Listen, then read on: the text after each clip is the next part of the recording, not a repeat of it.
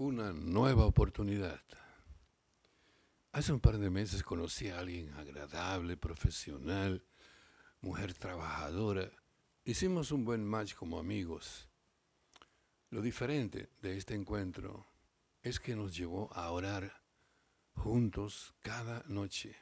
Fue increíble, siendo una persona que prácticamente acababa yo de conocer. Y así seguimos orando por un par de semanas hasta que le notifican que tienen que volver a abrirla para una operación.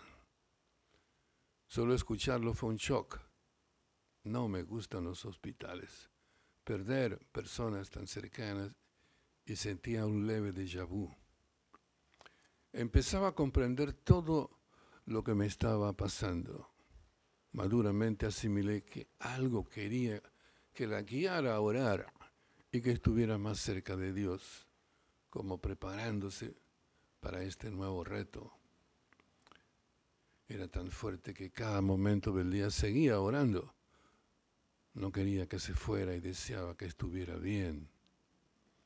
Algo que aprendí en el tiempo es que te enseña que para hablar con un gran Dios tienes que humillarte con todas tus fuerzas no para ser perfecto, sino para que su presencia esté todo momento y lugar.